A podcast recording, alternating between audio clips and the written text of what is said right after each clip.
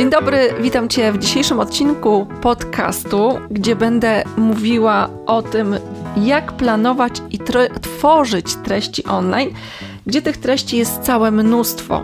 Przygotowałam dla Ciebie takie trzy główne zagadnienia, związane po pierwsze ze strategią, czyli jak strategicznie podejść do tworzenia treści, co trzeba zrobić, o czym trzeba pomyśleć, zanim w ogóle do tych treści się zabierzemy.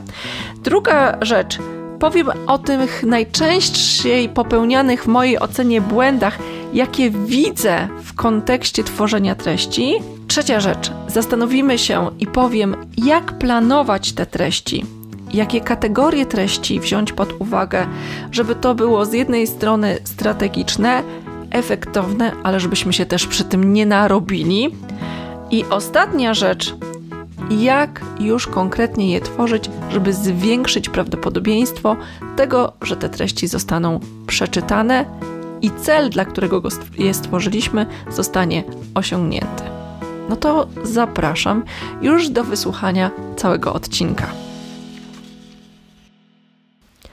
Jeżeli spojrzymy na statystyki, to te statystyki e, są w pewien sposób zatrważające i pewnie powodują, że większość osób zwyczajnie e, myśli sobie, ale po co ja mam cokolwiek tworzyć, kiedy tych treści już jest tak dużo, jest takie mnóstwo, że moje prawdopodobieństwo przebicia się przez nie jest bardzo małe. Spójrzmy w statystyki. Co 60 sekund na Facebooku pojawia się 317 tysięcy postów oraz 147 tysięcy zdjęć co 60 sekund, czyli co minutę. Jak reaguje na to przeciętny użytkownik Facebooka? Przeciętny użytkownik Facebooka w ciągu miesiąca pozostawia na Facebooku zaledwie miesiąca, słuchajcie, e, zaledwie 10 polubień, 4 komentarze oraz klika w 8 postów sponsorowanych. Jeżeli spojrzymy na przykład na YouTube'a, który może wydawać się alternatywą. To słuchajcie, co 60 sekund jest wgrywane około 100 godzin materiałów wideo. Każdego dnia trafia tam więc 884 tysiące godzin nagrań. Obejrzenie filmów wgranych w ciągu jednego dnia zajęłoby jednej osobie 3,5 tysiąca dni, co daje nam ponad 9 lat bez żadnych przerw. No i tak wyglądają e, smutne statystyki. Mówię też o nich po to, żebyście, e, żebyś też nie biczował się za bardzo tym, że publikujesz post, a tam kilkanaście, kilkadziesiąt lajków i e, i po prostu jest, robi ci się smutno, bo inwestujesz w to dużo czasu, dużo energii, przebijasz się przez e, badania, statystyki, treści w internecie, żeby wyłuskać coś, co jest wartościowego, a później czyli mówiąc klops, zwyczajnie nie ma za tymi treściami e, reakcji, odzewu i wydaje ci się, może ci się wydawać, mi często e, też takie mam poczucie, słyszę to od moich klientów, że ludzie chyba nie chcą słuchać, nie chcą czytać albo reagują na coś, co jest banalne, głupie, infantylne, ignorując totalnie to, co jest wartościowe.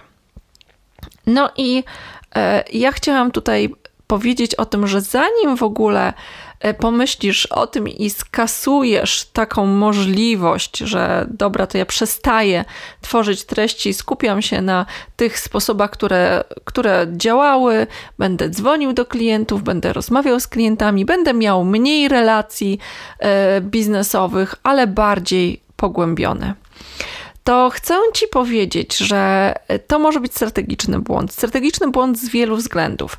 E, po pierwsze, dlatego, że klienci oczekują treści i oczekują, że z treściami dotyczącymi firmy spotkają się w mediach społecznościowych. Stąd też ważny trend na, na to, żeby pracownicy firmy były, byli w social mediach, żeby pokazywali firmę, żeby budowali zaufanie do firmy, do marki poprzez własne, własną osobę, czyli tak zwany personal branding, czyli markę osobistą. I to jest pierwsza rzecz, więc e, w mojej ocenie jedno nie wyklucza drugiego. Więcej, właśnie media społecznościowe mogą stać się sposobem i są sposobem na to, żeby utrzymywać relacje z Twoim odbiorcą. To znaczy, jeżeli Ty już masz partnera biznesowego i zakładam, że e, nie jest tak, że widzicie się, szczególnie teraz w czasach pandemii, e, cyklicznie, to właśnie media społecznościowe, to, że publikujesz, to, że pojawiasz się z treściami, powodują, że w pewien sposób przypominasz się temu odbiorcy, swojemu klientowi, e, pojawiasz się u nowego i w tą relację, która miała gdzieś tam zaczątek, ta relacja jest kontynuowana. No i Oczywiście, w pandemii tych treści jest o wiele, wiele więcej i, e, i też sama odczuwam to, że e, trudniej przebić się przez treści, że e, słuchajcie, powiem to na przykładzie swoich webinarów. U mnie na webinary zapisuje się średnio tam około 400 osób. I jeszcze e, ja webinary, pierwszy webinar poprowadziłam w 2000, w grudniu 2017 roku, czyli 3 lata temu, już pełne 3 lata, teraz czwarty rok idzie. I, e, i od widzę znaczącą różnicę. To znaczy, żeby zapisało się teraz 400 osób, ja muszę e, dokonać, włożyć o wiele większy wysiłek po to, żeby te osoby się zapisały, żeby do, dotrzeć z tą treścią, z informacją o tym w ogóle, że jest webinar, niż jeszcze rok temu, czyli e, czas przed pandemią. Dlaczego? Po prostu ludzie mają zwyczajnie większy wybór, tych treści jest więcej, możliwości jest więcej i zwyczajnie podchodzą na zasadzie, no dobrze, jak nie teraz, to później, jak nie u, te, u tej osoby, to u kogoś innego. W mojej perspektywie to jest strategiczny błąd, dlatego że ja uważam, że powinniśmy e, uczyć się od e, jednej osoby, nawet nie musi to być jedna osoba, ale jednego podejścia, przetestować to podejście, sprawdzić to podejście i kiedy ono nie przynosi nam skutków, zmienić, bo jeżeli będziemy biegać od osoby do osoby, od podejścia do podejścia, to tak naprawdę nie będziemy w stanie ocenić efektywności tego. Więc e, reasumując, w kontekście tworzenia treści jest ich więcej, trudniej się je przebić. E, I to, co teraz robią robi większość osób, to jest to, że e, stawia na ilość. To znaczy, osoby zwyczajnie podchodzą, dobrze, to ja teraz muszę być online i mają takie social mediowe ADHD i, że tak powiem, nawalają tymi treściami. A ponieważ nie mają wprawy często, a ponieważ e, często nie wiedzą jak, tych treści jest bardzo dużo i są często byle jakie, i myślę, że za jakiś czas dużo osób się zniechęci. To jest ten negatywny scenariusz. Pozytywny scenariusz byłby taki, że za jakiś czas dużo osób się wyedukuje i te treści będą jakościowo lepsze, i każdy z nas dotrze do właściwej grupy odbiorców i pod tym względem ja nie przejmuję się aż tak konkurencją. Zakładam, e, że w tej grupie odbiorców, którą mam, jest relatywnie mała konkurencja, więc jesteśmy w stanie spokojnie, że tak powiem, wyżyć. E, klient e, fajnie, jak ma wybór. Konkurencja powoduje, że bardziej się staramy. Nie jest źle, jest bardzo dobrze. I w tym kontekście, w mojej ocenie, strategia na wyróżnienie się i dotarcie do odbiorcy jest jakość, a nie jakość. Czyli to, że e, ja stawiam na jakość swoich treści, na to, że to są treści e, wyspecjalizowane, dobrze zrobione, szczególnie te treści, które dotyczą moich kanałów, yy, moich kanałów osobistych, moich kanałów, yy, nad którymi ja mam totalnie kontrolę. Jakie to są kanały, to opowiem Wam w dalszej części, kiedy będziemy rozmawiali o tym, jak planować.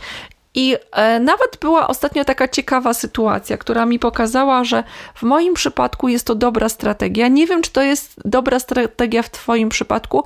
Powiem zaraz, w jakim przypadku ona będzie się e, e, sprawdzać. Mianowicie, jutro będę występowała na konferencji Avonu. Gigantyczna konferencja, gigantyczne przedsięwzięcie.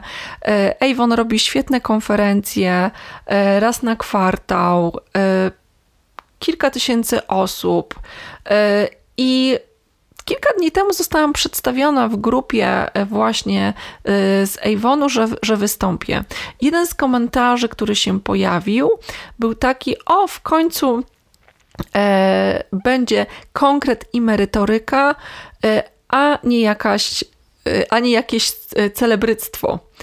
E, I to było dla mnie bardzo miłe i też ważny komunikat w kontekście strategii, którą podejmuję, że ja uważam, że ludzie, którzy są specjalistami w danym temacie, jeżeli jesteś ekspertem, jeżeli prowadzisz firmę, zarządzasz zespołem, gdzie ważna jest wiedza, specjalizacja, niezależnie czy sprzedajesz produkt czy usługę, ale Twój produkt i usługa jest oparty o wiedzę, to jakość, jakość nie jakość. To jakość powinna być tym, na co teraz trzeba absolutnie postawić, bo to jest to, czym się wyróżnisz z tłumu.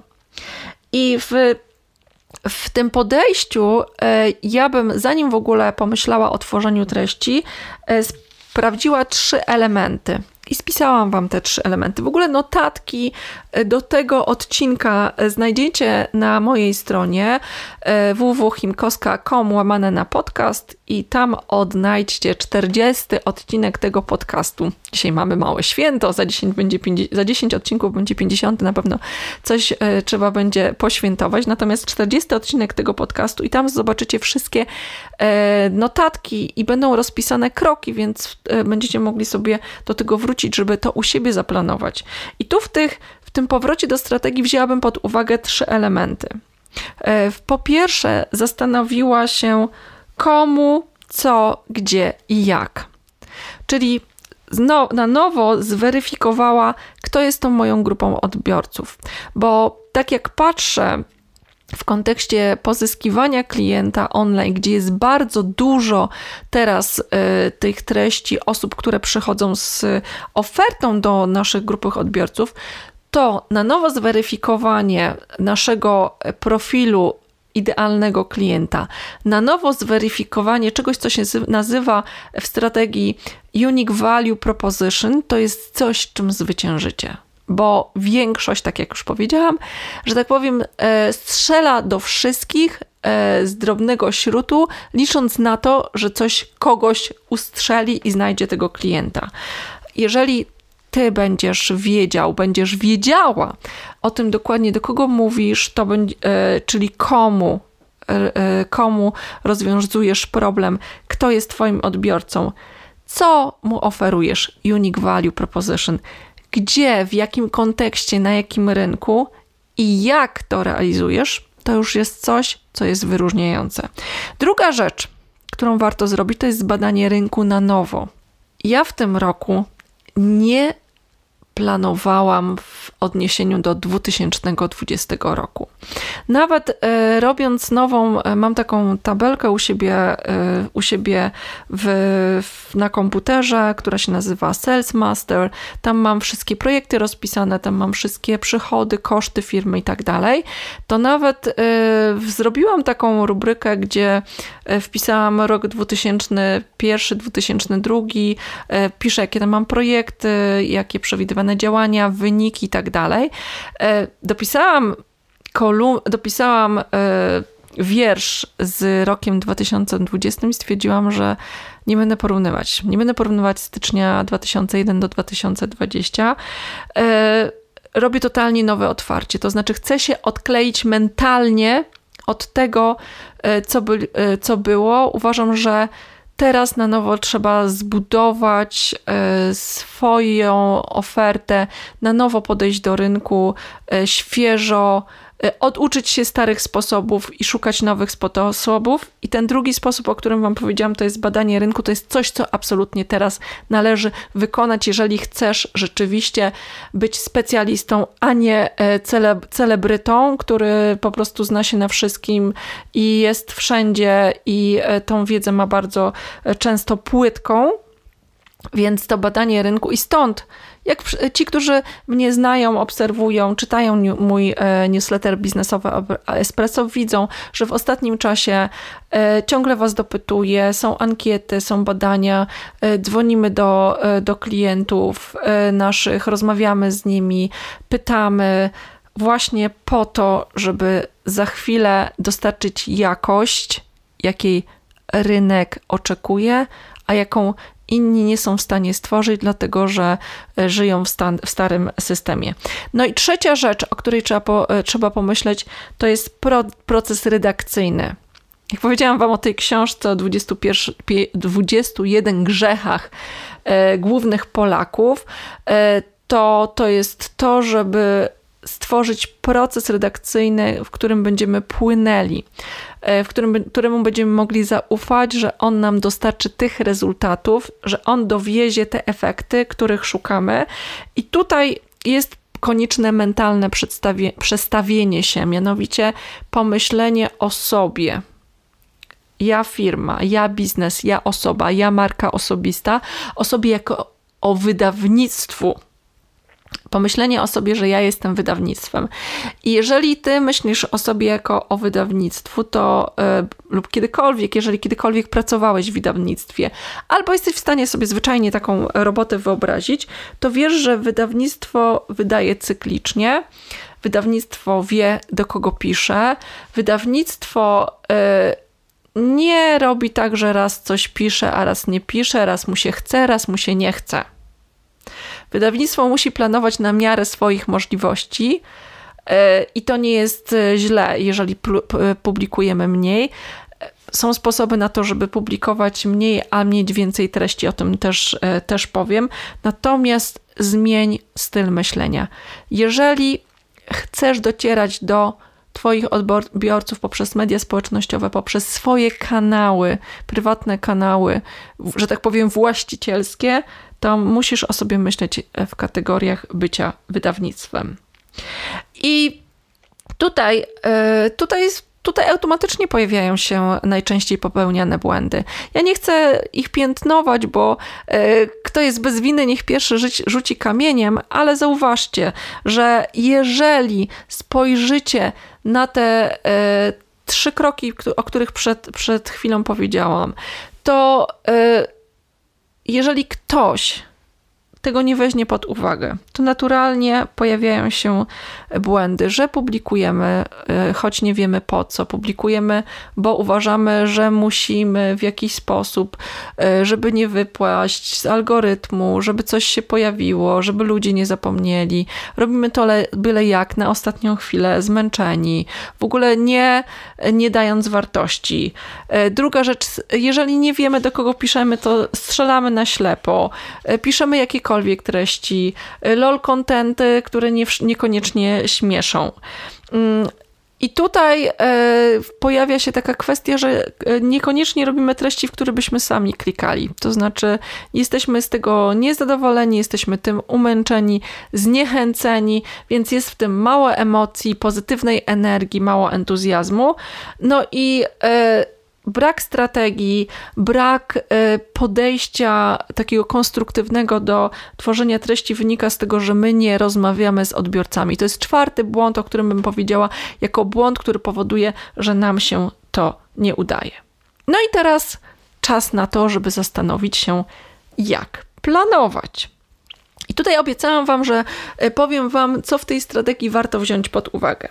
E, to po pierwsze, e, planując treść, ja bym podeszła do, stworzyła pewną hierarchię. To znaczy, ja mam u siebie taką hierarchię. Wy oczywiście absolutnie nie musicie jej mieć, ale opowiem Wam o niej po to, żebyście mogli wziąć ją pod uwagę. Mianowicie, dzielę, dzielę kanały dystrybucji na e, kanały dotarcia do moich odbiorców na dwa rodzaje. Na moje kanały, na nasze kanały, na kanały silnej marki, kanały e, Angeliki Chimkowskiej i na kanały, które są e, dla mnie jedynie e, kanałami dystrybuującymi treści.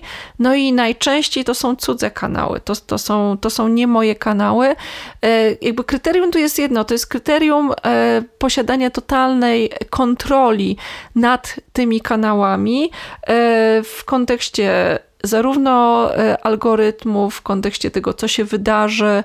To znaczy, ja jestem w stanie lepiej planować treści na mojej stronie www, na moim blogu, niż plan, e, planować i myśleć o tym, w jaki sposób tworzyć te treści e, na Facebooku i innych mediach społecznościowych, ponieważ te kanały nie są moje. I e, widzicie, ten trend obcinania zasięgów jest e, niezmienny i energia, którą ja włożę w stworzenie artykułu, który pojawi się y, na przykład na Facebooku czy na LinkedInie, y, a artykułu, który y, pojawi się w moich kanałach, czyli na stronie, ten sam czas włożony w, w stworzenie artykułu na stronę, to jest czas zainwestowany, który spowoduje, że spojrzycie sami pewnie też, jeżeli posiadacie stronę internetową, w statystyki, to to, że nieustannie ludzie wracają na tą treść. A jeżeli wrzucisz post na Facebooka, to to jest jak plum, jak kamień w wodę. Tam po prostu jest ciche plumknięcie i za chwilę jest totalna cisza a taki wpis, artykuł e, two, na Twojej stronie, on nieustannie e, się e, jest do znalezienia. Jego mo można świadomie wpływać na to, żeby on coraz wyżej pojawiał się w wyszukiwarce i stąd podejście takie strategiczne, nadrzędne nad w kontekście planowania treści, że dla mnie najwyższy priorytet mają treści, które są związane z moimi kanałami. I one e, często są to tak zwaną e, treścią główną Magda zapytała mnie, e, powiedziałam, że e, w naszej grupie Silna Marka w praktyce powiedziałam, że będę mówiła o treściach głównych i orbitujących.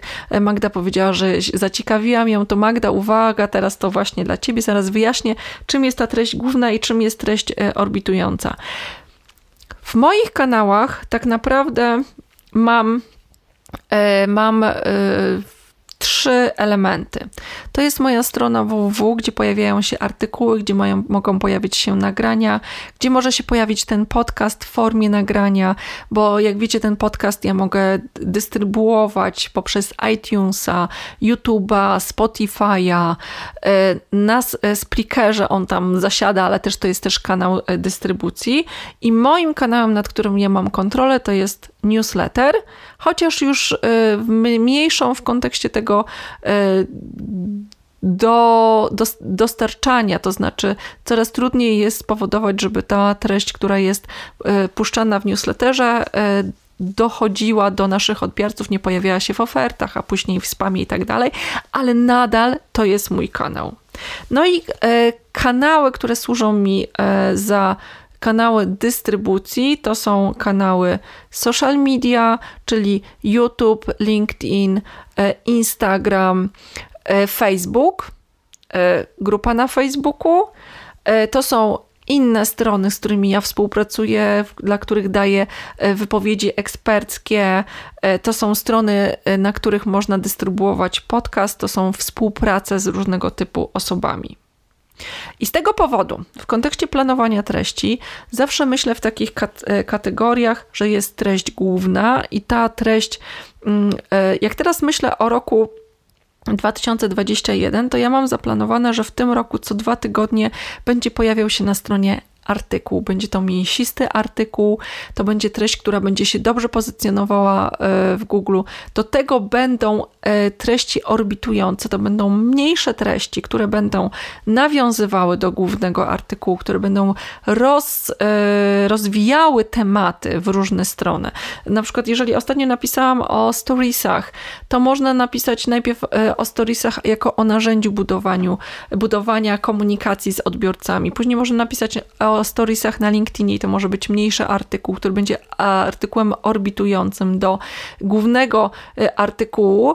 E, można później napisać o narzędziach i to mogą być zarówno te treści orbitujące, to mogą być te mniejsze artykuły na, e, na blogu, ale to mogą być zarówno treści w social media. Więc w tym kontekście robi się lżej na sercu, zapewne, jeżeli się myśli, no dobra, to ja chcę w tym roku stworzyć 24 treści, które będą mięsiste jakościowo takie, że powiem tak, to ja je stworzyłam, to moje.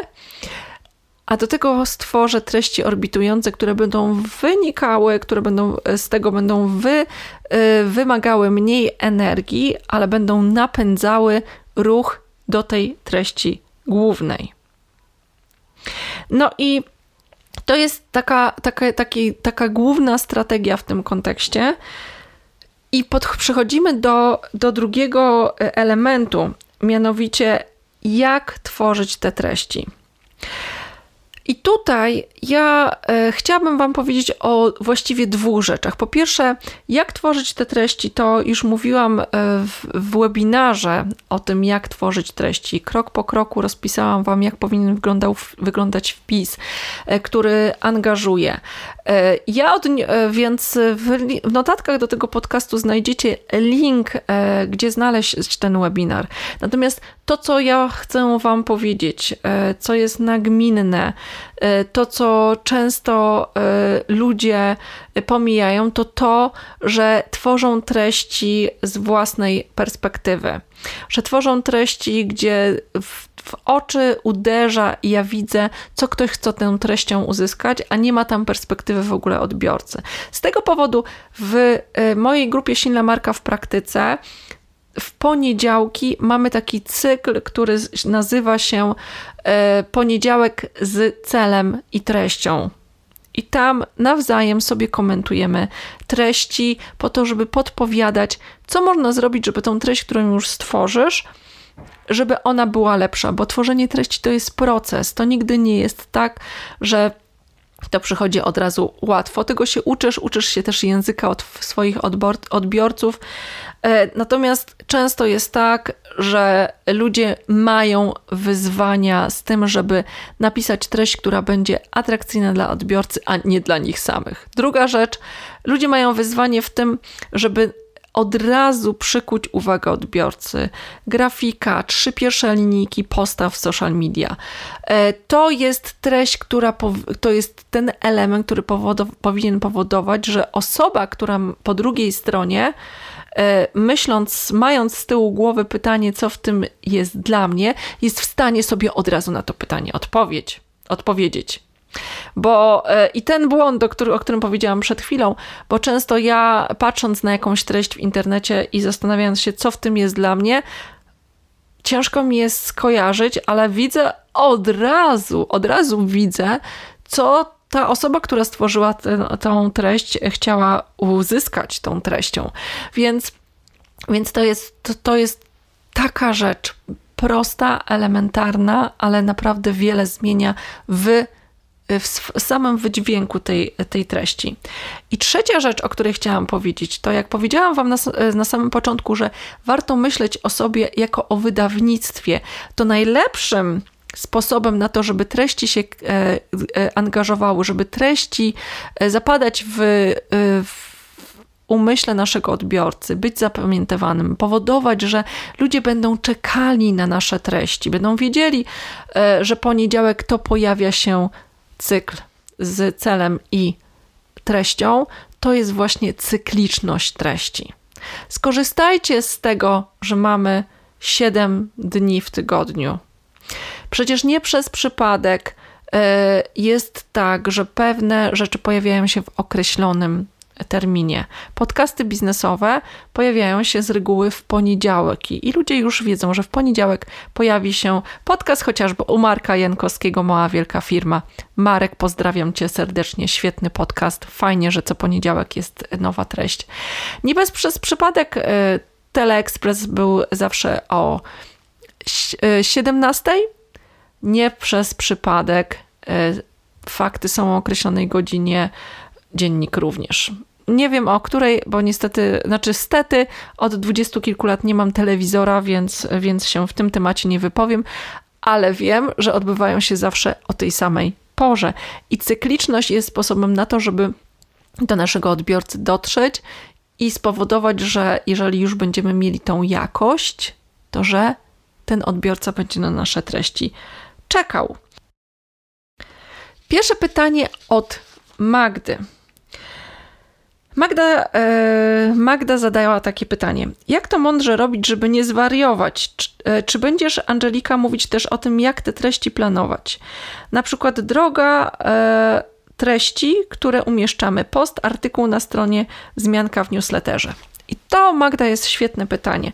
E, skoro już wiecie, że są te treści z, wynikające z naszego kanału, e, nad którym mamy totalnie kontrolę, i to są treści główne, to one powinny mieć priorytet, one powinny być w pierwszej kolejności zaopiekowane.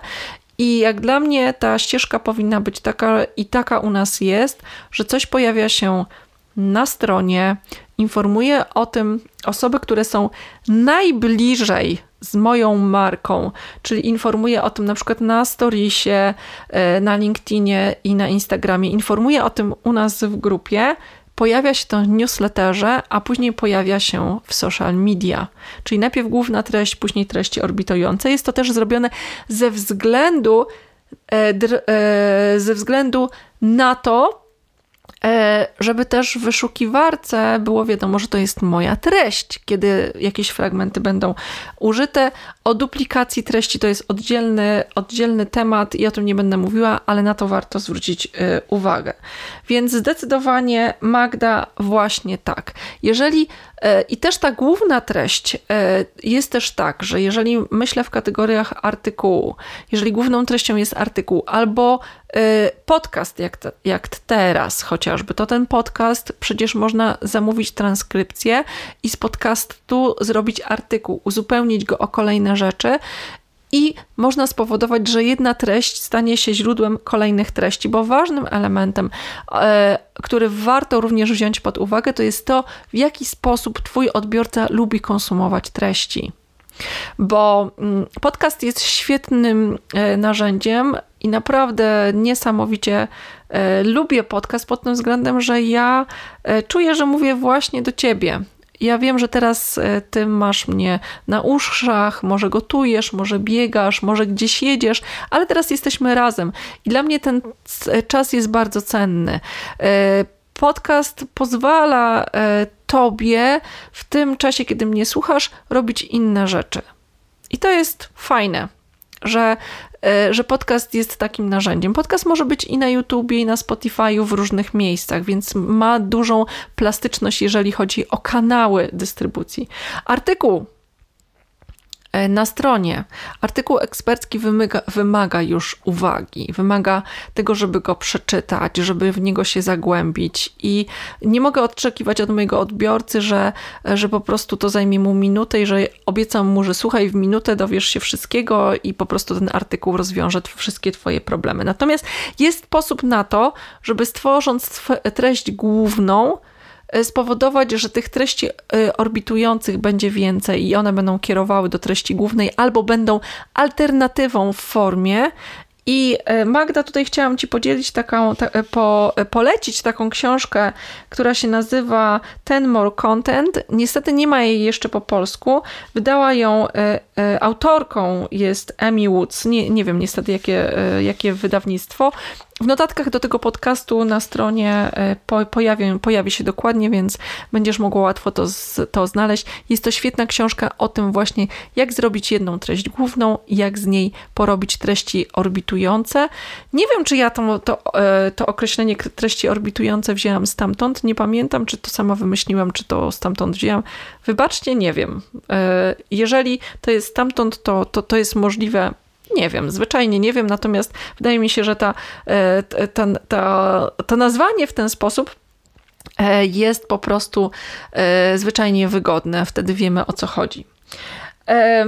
Pytania teraz od Patrycji. Patrycja zadała dwa pytania, na, na które odpowiem. Czy treści można powtarzać? To znaczy, czy jeśli przygotowuję na przykład post o określonej tematyce, to czy umieszczam w jednym czasie we wszystkich kanałach plus newsletter, czy warto różnicować. E, ja uważam, że absolutnie po to robimy te treści tak wysokiej jakości, żeby można było je powtarzać, żeby można było kolejny raz bez wstydu, że tak powiem, zaprezentować je, żeby można było uzupełnić je o kolejne treści. I jedną z lepszych strategii content marketingowych, też pozycjonowania jest nie tworzenie nowych treści, nowych artykułów y, na blogu, tylko aktualizowanie ich, dopisywanie checklist. E, załóżmy, że masz artykuł o tym, jak zdrowo, zdrowo e, się odżywiać, i masz ten artykuł, on się już dobrze pozycjonuje. To nie tworzysz oddzielnego artykułu, tylko do tego artykułu dopisujesz checklistę pięć rzeczy, które e, musisz robić, żeby stwierdzić, że dobrze się odżywiasz. Z tego robisz grafikę, wpuszczasz e, w social media, jest to wartościowe. Każdy szybko jest w stanie się e, sprawdzić, odnieść do tego, e, a z drugiej strony kieruje to znowu do treści, którą stworzyłeś, więc nie gonimy ciągle za nową treścią, ale tworzymy coś, co uzupełnia, daje jeszcze większą wartość, skutek czego jeszcze lepiej wyróżniamy się na tle innych osób. Czy w jednych kanałach naraz? Niekoniecznie. To znaczy, y, to wszystko zależy od Twojego procesu wydawniczego. Jak sobie te procesy poukładasz.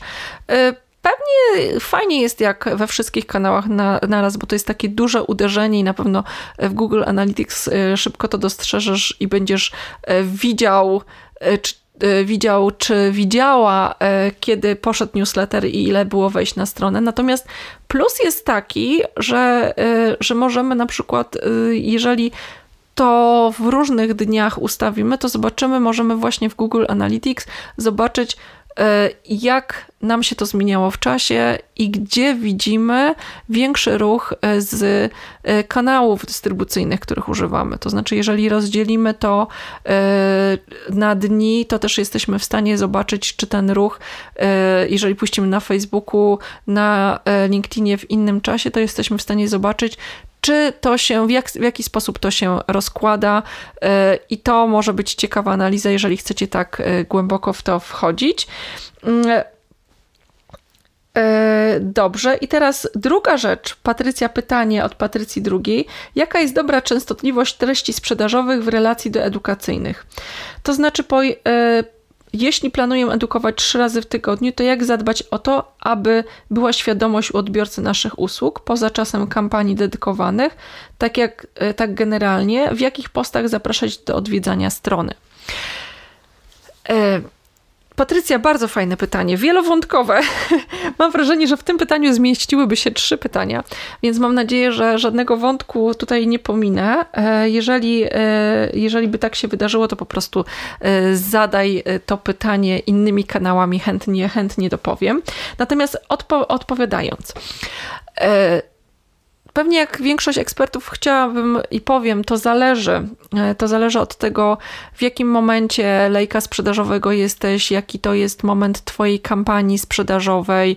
E, czy mówimy o takim e, cyklicznym karmieniu naszych odbiorców, czy mówimy o okresie, który jest tuż przed sprzedażą, bo wiadomo, że jeżeli jesteśmy tuż przed sprzedażą, to tych treści sprzedażowych będzie więcej. Powiem tak, ja uważam, że taki e, absolutnie zdrowy stosunek to jest 1 na 5, to znaczy jedna treść sprzedażowa na 5 treści e, edukacyjnych. Na LinkedInie, nie wiem czy wiecie, ale jest taką ciekawostkę powiem, LinkedIn ma taką zasadę, że jedna treść sponsorowana pojawia się na 15 treści e, użytkowników, natomiast no, oni mają tych treści relatywnie dużo.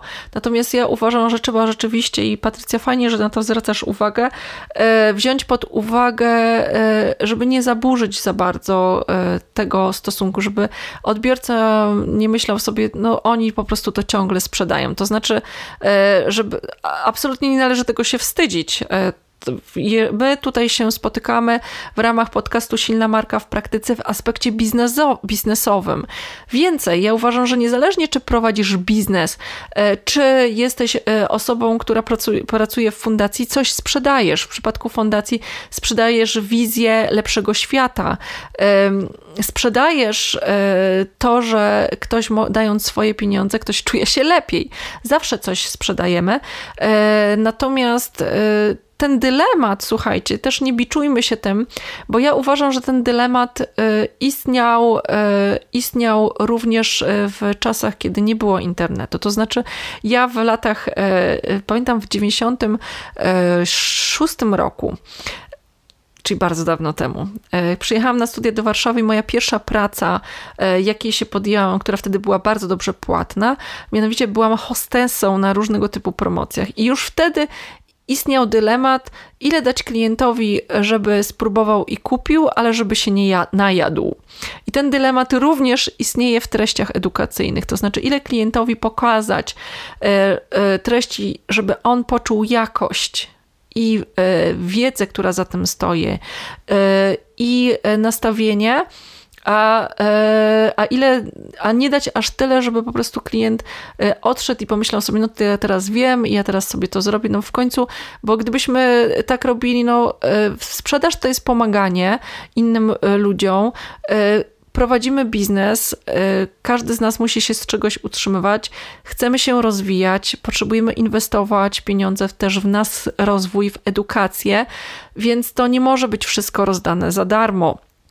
E, I z tego powodu, na przykład, ja uważam osobiście i nie inwestuję e, pieniędzy w e, kursy, które są zbyt długie. To znaczy, ja uważam, że taka mała dygresja, że odpowiedzialnością i rolą mojego, mojego mentora, osoby, do, eksperta, do którego ja przychodzę, konsultanta, jest to, że to on powinien wziąć na siebie mm, y, odpowiedzialność selekcji treści, stworzenia procesu, który będzie klarowny i czysty.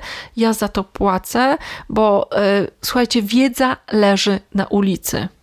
Natomiast to, za co płacisz, przychodząc do eksperta, to jest to, że on ma proces, on ma strategię, on przebił się przez tą wiedzę, on to przetestował w praktyce i ty teraz tego nie musisz robić.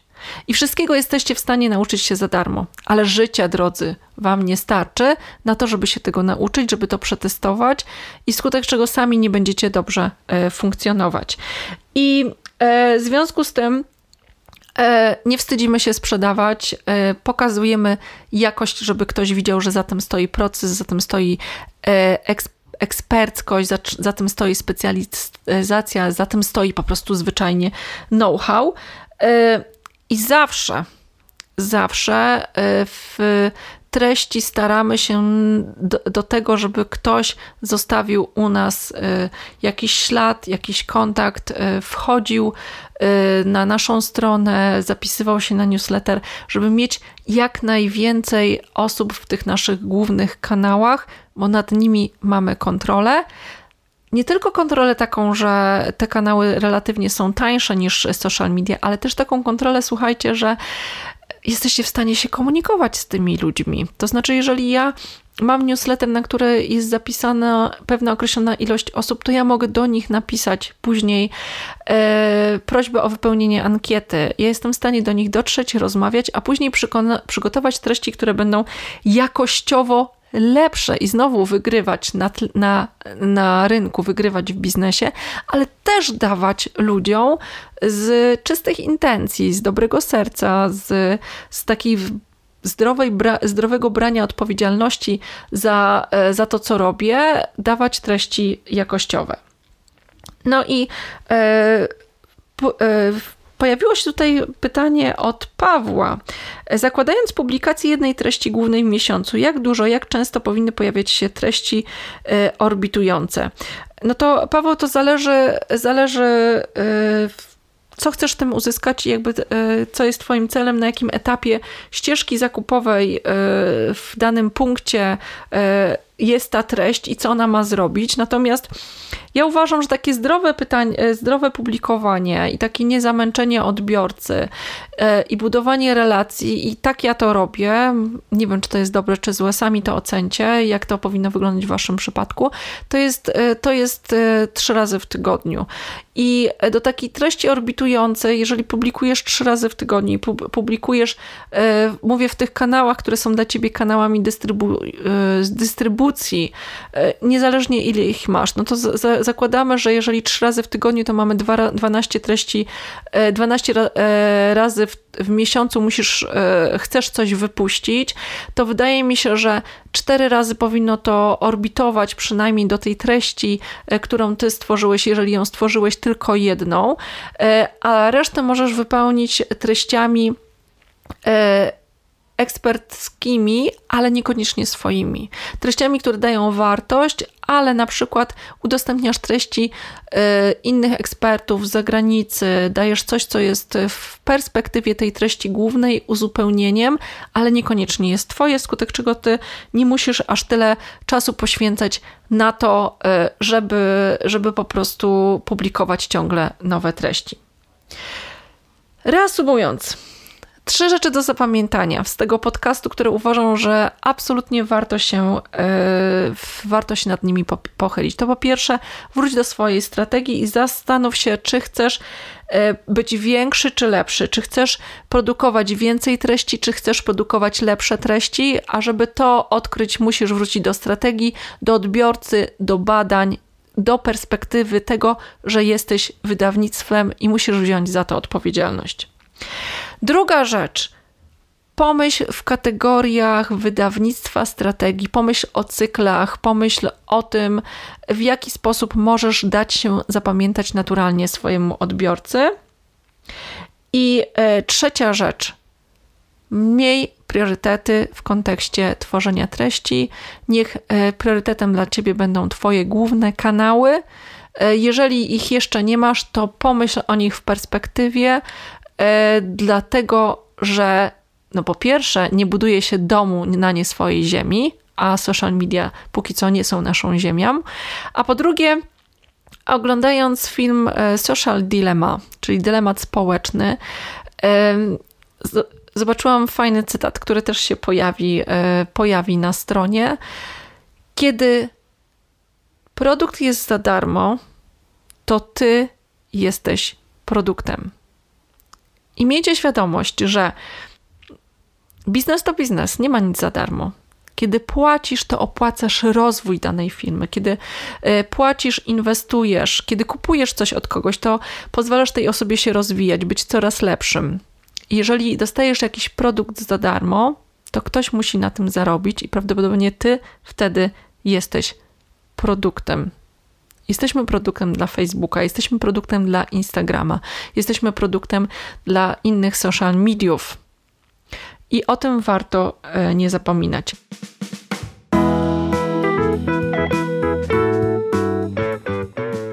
Dziękuję za wysłuchanie tego odcinka podcastu. E, koniecznie zapraszam na e, moje kanały, zapraszam do mojego bloga, na moją stronę. Daj mi znać, masz pytania, zostaw tam komentarz. Bardzo Cię proszę, subskrybuj mój kanał. Bardzo Cię proszę, zostaw opinię w iTunesie, bo to mi pozwoli dotrzeć z wartościowymi treściami, z wartościowymi treściami do jeszcze większej grupy y, y, osób. Wejdź na stronę himkoska.com łamane na podcast i na 40 odcinek tego podcastu, bo też tam zostawię inne treści, które są uzupełnieniem do tego, o czym dzisiaj mówiłam. Dziękuję i do usłyszenia w kolejnym odcinku podcastu.